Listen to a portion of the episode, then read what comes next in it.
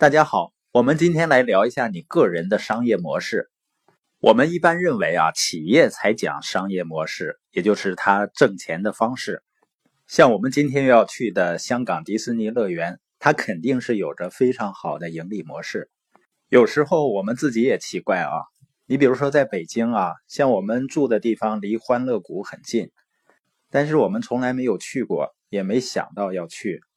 却千里迢迢呢跑到香港迪士尼，他们好像是有着类似的商业模式，但是品牌和内容却差别很大。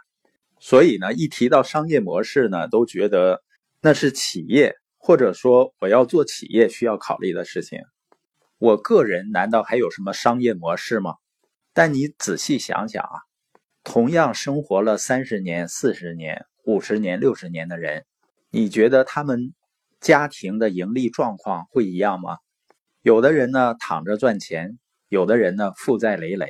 实际上跟他们选择的商业模式是有关系的。人们认为呢，企业是靠商业模式赚钱，而个人呢是靠能力和运气赚钱。但你会发现呢，有的人能力更强，甚至是更努力，但是他赚的钱很有限。商业模式呢，就像时间一样，它的存在。跟它是否被运用一点关系都没有，也就是你用和不用，它就在那儿。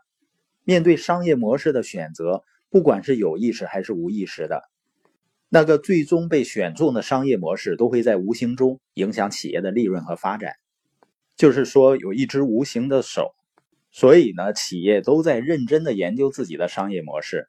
那同样道理呢，不管一个人是否能够清醒的意识到自己的商业模式是什么。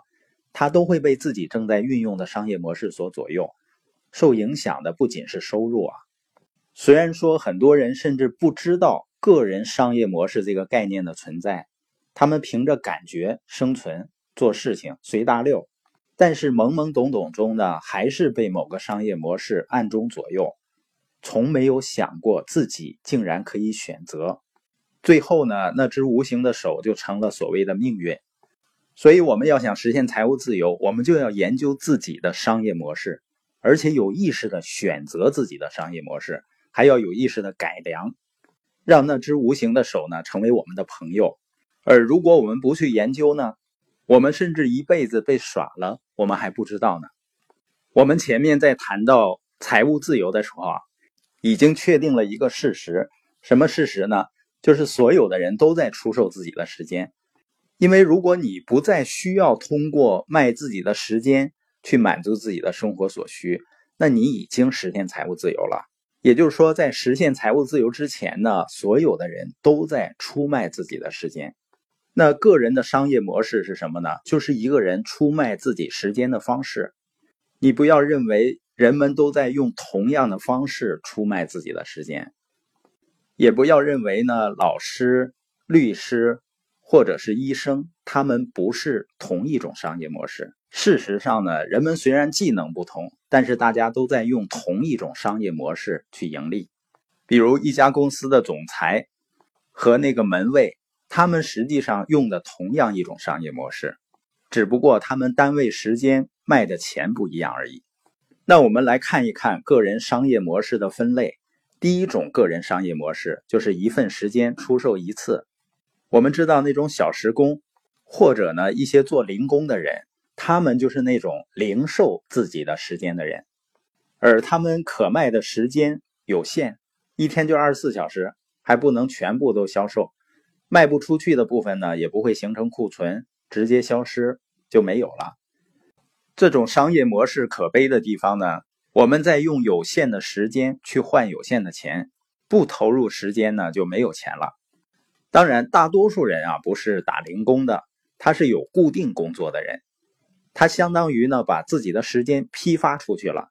你看，人们过着朝九晚五的生活，把一年中一百多个法定节假日以外的日子，每天八小时一口气打包卖出去，这个结果呢比零售的方式好一点。不过呢，不管把时间零售还是批发，都是一份时间出售一次。那还有第二种商业模式，比如说作家或者是一些专利，你会发现那些畅销书呢，它一直在卖，那作者当年付出的时间就一直产生回报。所以呢，叫一份时间卖出去很多次。那第三种个人的商业模式呢，就是通过一个平台，让更多的人在这个平台上交易他们的时间。你创建了、搭建了这个平台，或者是你建立了团队。当有一套完善的系统在支持的时候，你离开了，但是交易继续进行。这就是第三种个人的商业模式。你创建了一个系统，或者是利用一个系统为自己工作，就像麦当劳、肯德基的老板，他们呢现在已经不在地球上了，但他们所创造的企业在继续为他们工作。他们已经不在了，但是他们所创造的企业系统赚到的钱，比这个地球上绝大多数拼命用时间努力赚钱的人赚的要多得多。听完这些呢，你再回头想想，在《穷爸爸富爸爸》中，为什么清奇的爸爸反复的告诉清奇，不要为金钱工作，实际上也是在教会他不要用时间去换钱，而一定是借助一个平台、一个系统，让钱和让系统为自己工作。那我们今天播音的重点呢，大家要认真的思考：你是在批发还是零售你的时间呢？